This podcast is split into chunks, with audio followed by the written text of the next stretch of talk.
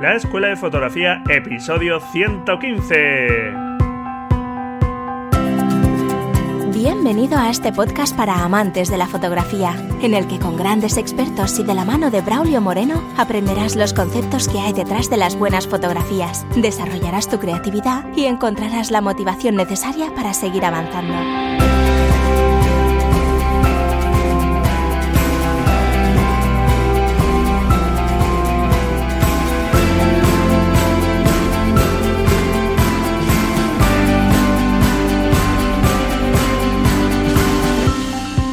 Hola, hola, bienvenido a este nuevo episodio del podcast La Escuela de Fotografía. Un podcast, como sabes, para aprender fotografía y para hacerlo de la forma más sencilla y más amena posible, disfrutando al máximo de ese camino de aprendizaje que todos tenemos por delante.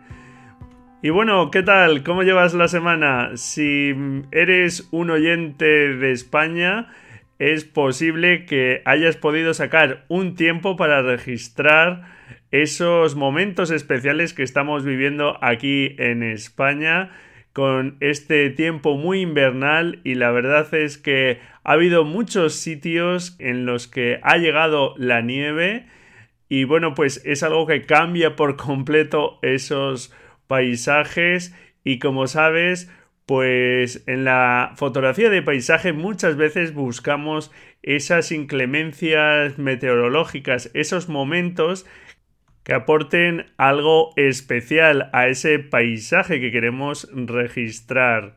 Porque más allá de una bonita captura con un cielo azul, esos cielos azules generalmente pues no transmiten demasiado. Sin embargo, días nublados con inclemencias meteorológicas suelen ser cielos que nos aportan pues bastante más a la fotografía.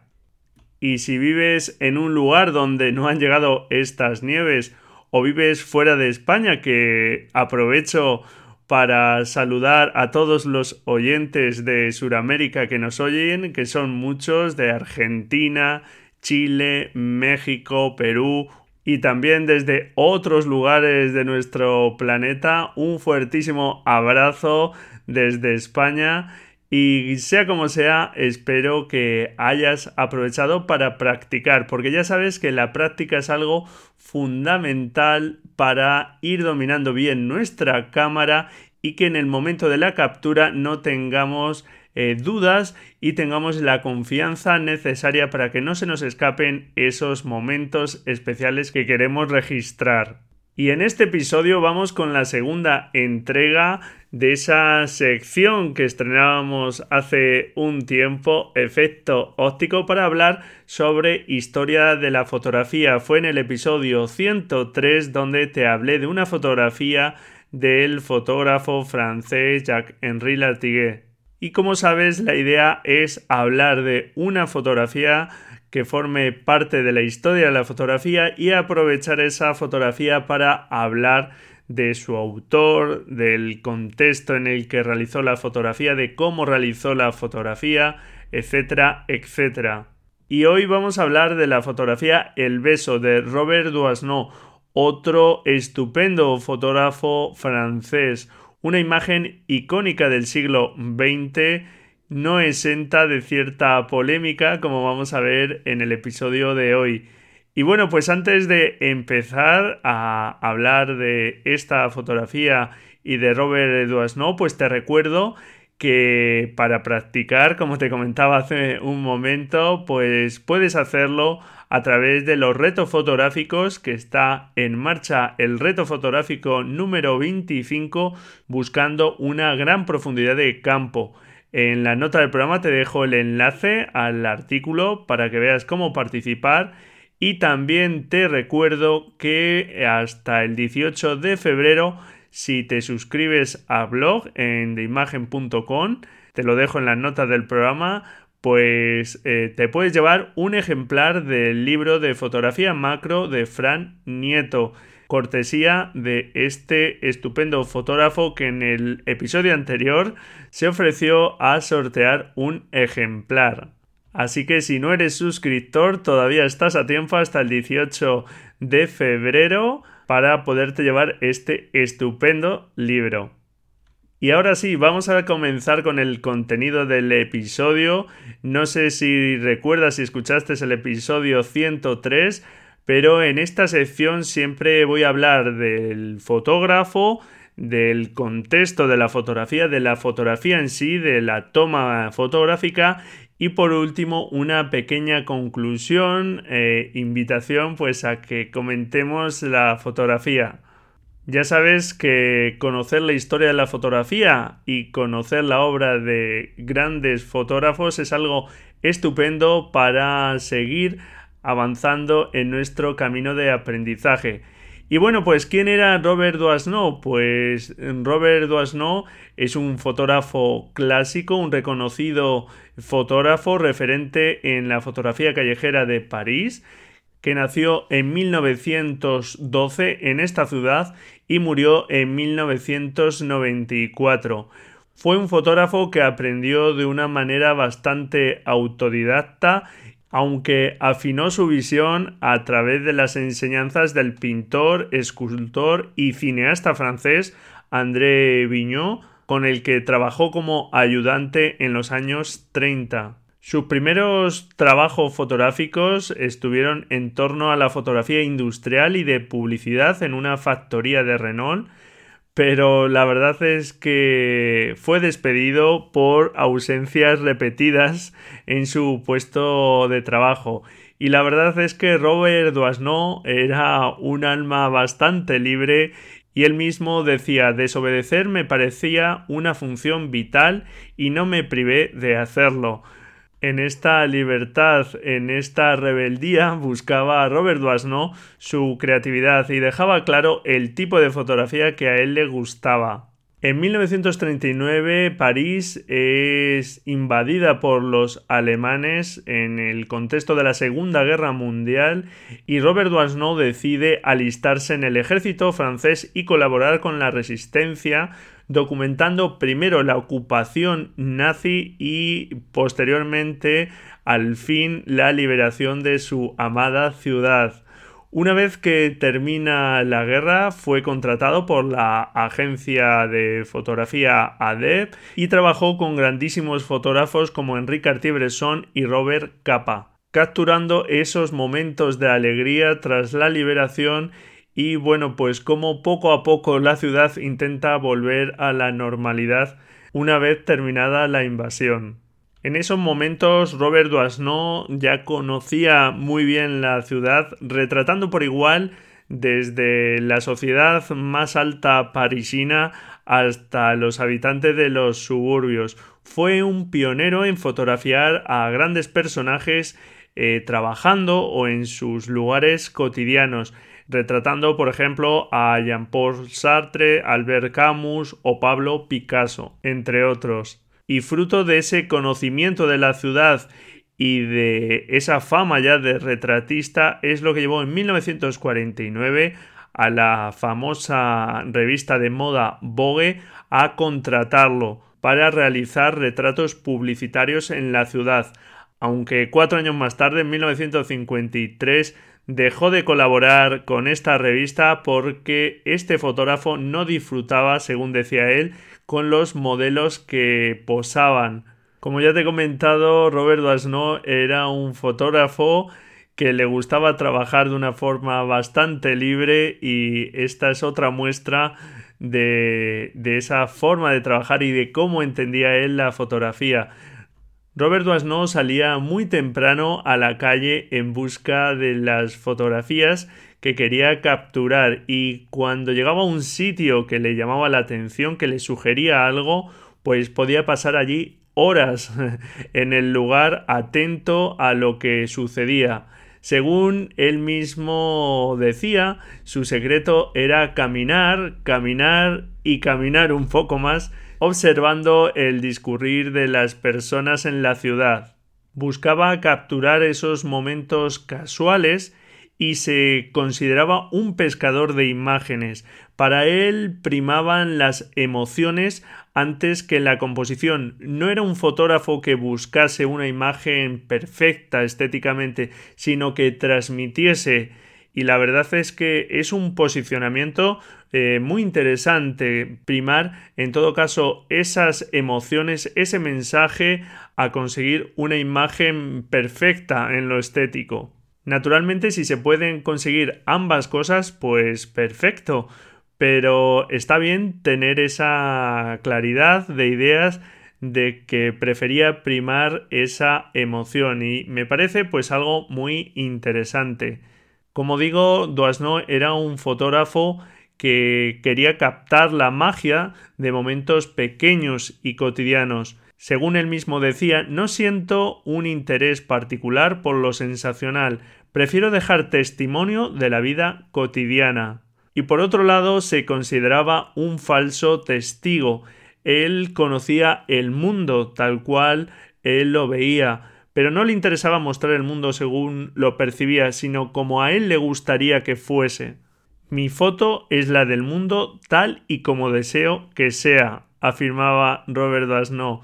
Como ves, y sabes que es algo que te digo yo aquí, siempre nuestras fotografías hablan mucho más de nosotros de lo que nos imaginamos y siempre están aportando nuestro punto de vista. Y algo que buscaba también Robert Doisneau en sus fotografías es cierta complicidad con el espectador y a través de esa complicidad quiere mostrarle una invención suya. En la nota del programa dejo el enlace al artículo del blog que acompaña este episodio del podcast, donde por ejemplo pues puedes ver algunas fotografías donde Robert Doisneau pues utiliza mucho el sentido del humor. Y a partir de 1960 comenzó a fotografiar también en color y tiene series bastante conocidas como Paul Spring en Estados Unidos, que es una serie irónica sobre lo que veía en ese París comparado con lo que estaba acostumbrado a ver en su querido París. En 1982 el Centro Nacional de Fotografía francés editó un libro con una gran parte de su obra y es algo que le dio bastante prestigio y fama, realizando numerosas exposiciones internacionales en diversas ciudades como Pekín, Tokio, Roma y recibiendo también numerosas distinciones y menciones y además de su interés en la fotografía, Robert Doisneau estuvo siempre atraído por el cine y trabajó como director de fotografía en varias eh, películas junto a directores muy reconocidos como Truffaut y Tavernier. E incluso llegó a rodar una película como director en 1992, Les Visiteurs du Square, Los visitantes cuadrados sería la traducción y la verdad es que sus últimos años fueron de bastante reconocimiento nacional e internacional hasta que en 1994 murió en su querida ciudad natal, su amado París. Y hasta aquí el repaso de la vida de este fotógrafo de Robert Doisneau y vamos ahora con el contexto donde se desarrolló la fotografía El beso y como ya he comentado, pues en el contexto de la Segunda Guerra Mundial, Francia fue ocupada por los nazis de 1940 hasta 1944 y una vez que acaba la Segunda Guerra Mundial en 1945, pues Francia, como el resto de países afectados en la guerra, intentan a duras penas pues recuperar la normalidad y en 1950 la revista estadounidense Life Magazine quiso realizar un número especial para mostrar el París del amor después de la guerra, después de la liberación, y buscaba fotografías de parejas besándose en París. También hay que recordar que en esos momentos Estados Unidos ya había puesto en marcha el Plan Marshall, un plan para ayudar a Europa en la reconstrucción de los países afectados, devastados en la guerra. Y seguramente este reportaje estadounidense pues buscaba mostrar el efecto de esa ayuda de Estados Unidos a Europa y fue la agencia francesa Rafo quien contrató a Doisneau para este trabajo como gran conocedor de la ciudad. Este es resumidamente el contexto de la fotografía y vamos allá con la descripción de la fotografía y el análisis. Como te digo, en las notas del programa te dejo el enlace al artículo de blog para que veas esta fotografía.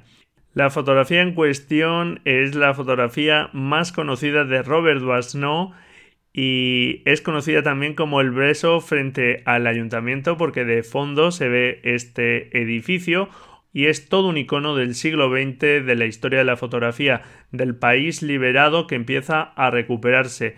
La imagen muestra a una pareja frente al ayuntamiento de París dándose un apasionado beso mientras hay personas que pasan alrededor sin, bueno, pues reparar en esta pareja. Solamente hay una persona justo detrás de ella que parece mirar a la cámara y, bueno, pues delata un poco la presencia del fotógrafo. Es una escena que tiene bastante movimiento y respecto al encuadre podemos decir que Doisneau no cerró mucho el encuadre para mostrar el contexto, las personas que pasaban eh, por ahí, los edificios del fondo que marcan la fotografía dentro de la vida parisina.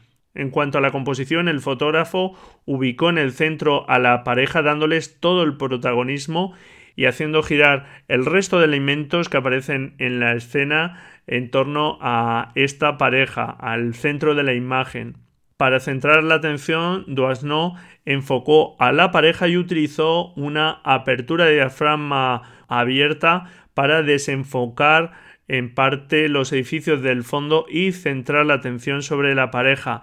Y además es una imagen que tiene mucho movimiento, que está tomada con un tiempo de exposición algo largo. Yo calculo que en torno a uno partido 20 segundos, uno partido 30 segundos lo que permite que las personas que están andando por la calle pues aparezcan algo desenfocadas como los vehículos que aparecen, lo que transmite un movimiento y ese ajetreo de la vida en la ciudad.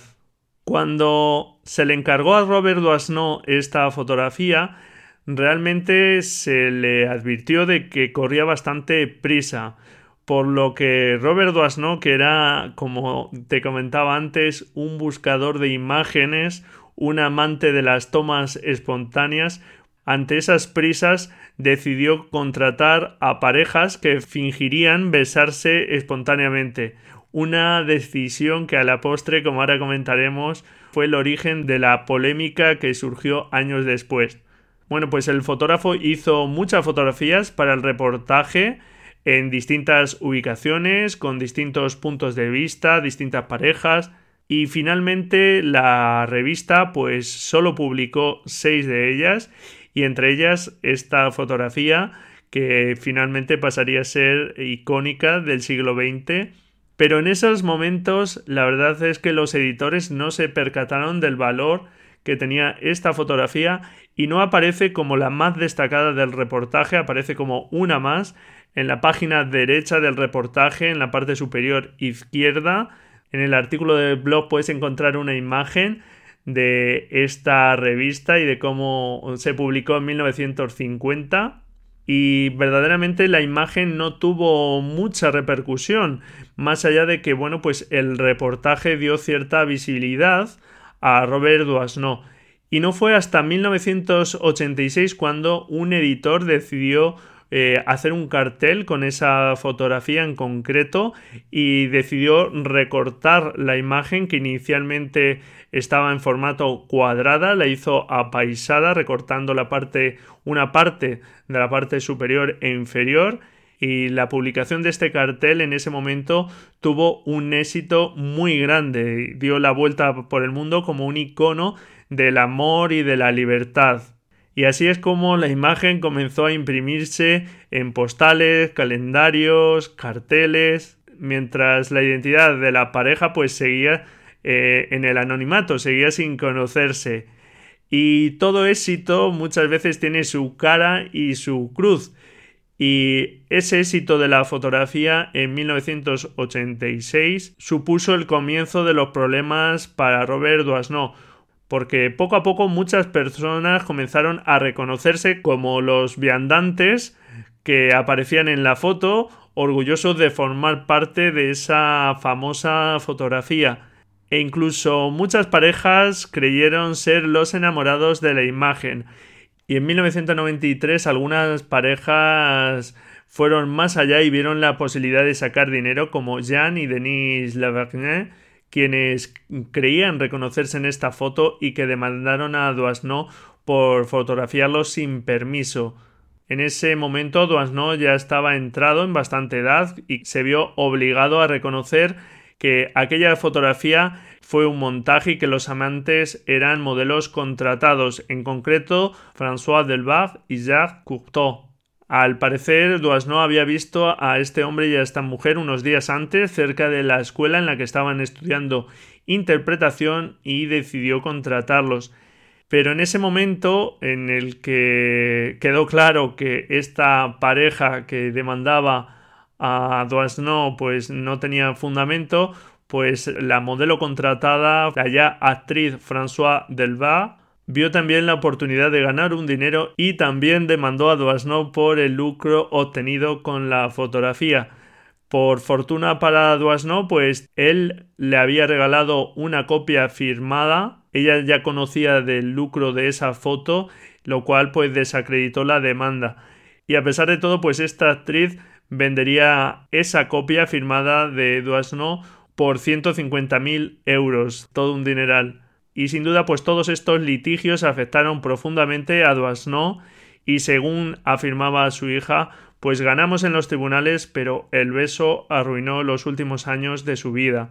Doisneau no le tenía ningún aprecio a esta fotografía. Él mismo de esta fotografía, que fue su fotografía más conocida, decía es superficial, comercial, una imagen prostituida. Y la cara es que es una fotografía formidable y la cruz pues esta polémica surgida tras estas demandas. Y la cámara empleada por Robert Doisneau es una cámara Rolleiflex, una cámara mítica de la historia de la fotografía, fabricada por la marca alemana Roger, cuya línea principal de producción fue esta cámara Rolleiflex, que es una cámara reflex de objetivos gemelos, también conocidas como TLR, unas cámaras que tenían un visor en la parte superior y que obligaban a bajar la cabeza y mirar hacia el suelo para poder ver el encuadre que realizaban. Y Dasno, como era muy tímido, decía que le venía muy bien esta cámara por verse obligado a ese giro de la cabeza, agachar la cabeza. Él mismo decía de la cámara no es agresiva y me permite un gesto de cortesía tener que agachar la cabeza. Sin duda, pues de esta forma no tenía que tener una visión directa, sino que la tenía a la altura del pecho, la cámara, y el disparo pues siempre parecía menos directo y que creaba menos tensión. La Rolleiflex fue una cámara utilizada fundamentalmente en el sector profesional y bueno, pues la utilizaron fotógrafos como Richard Avedon, Robert Capa, pero por su facilidad de transporte y de uso se popularizó también bastante entre los aficionados y por ejemplo pues la ahora ya famosa fotógrafa de calle Vivian Maya fue una de las fotógrafas aficionadas en aquel momento cuando ella la utilizaba que hacía uso de este tipo de cámaras. Y bueno, pues llegamos a la conclusión y sin duda pues es una fotografía icónica de la historia de la fotografía y más allá de esa cruz que decíamos de que fuera una fotografía eh, pues preparada es una fotografía estupenda. Abre el eterno debate sobre la alteración de un escenario sobre la manipulación de una fotografía y claro pues sin duda en este caso una fotografía preparada pero solo el beso lo era en la fotografía, solo estaba acordado ese beso. El fotógrafo tuvo el acierto de llevar a esos modelos a ese sitio y de buscar el momento idóneo que mostrase todo eso que he comentado, el contexto, el movimiento de la ciudad, la aparente libertad con la que se está besando la pareja sin que nadie le preste atención, como la cosa más normal del mundo. Y sin duda, pues todo depende de la disciplina fotográfica y está claro que en fotoperiodismo, por ética, pues no se debería alterar la realidad. pero aún así no debes olvidar que la fotografía siempre es subjetiva y que tiene una parte de mentira o de verdad parcial, como quieras verlo, que es la que quiere o es capaz de mostrar el fotógrafo. Y con las imágenes de este trabajo, Robert Doisneau dio salida a ese encargo que tenía y lo que se buscaba con el trabajo era un ideal que podía ajustarse más o menos a la realidad de París. Las prisas con las que se querían esas fotografías pudo ser el motivo también de esa decisión de Robert Doisneau, pero sea como sea, fue capaz de recoger la pasión del amor, aunque fuese en este caso simulado, en la vorágine de la vida parisina. Para mí no pierde ningún valor el hecho de que fuese un beso preparado.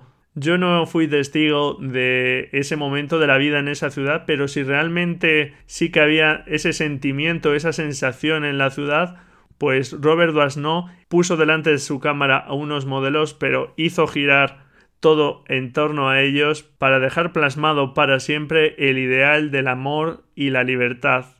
Y bueno, pues encantado de que me des tu opinión. ¿Qué te parece este hecho de que Robert Doisneau preparase la fotografía? De que realmente fueran unos modelos y no fuese algo que sucedió sin preparación. Y seguramente pues sí hubiese sido bueno que en el reportaje se hubiese avisado de este hecho, que eran imágenes que podían verse quizá en París, pero eran imágenes preparadas. Eso creo que hubiese sido bueno, sin duda.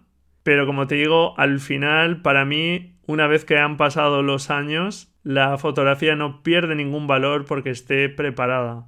Pero me encantaría saber tu opinión, así que ya sabes, encantado que me dejes tus comentarios en el blog, en iVoox o donde quieras. y bueno, pues vamos ahora con la agenda visual.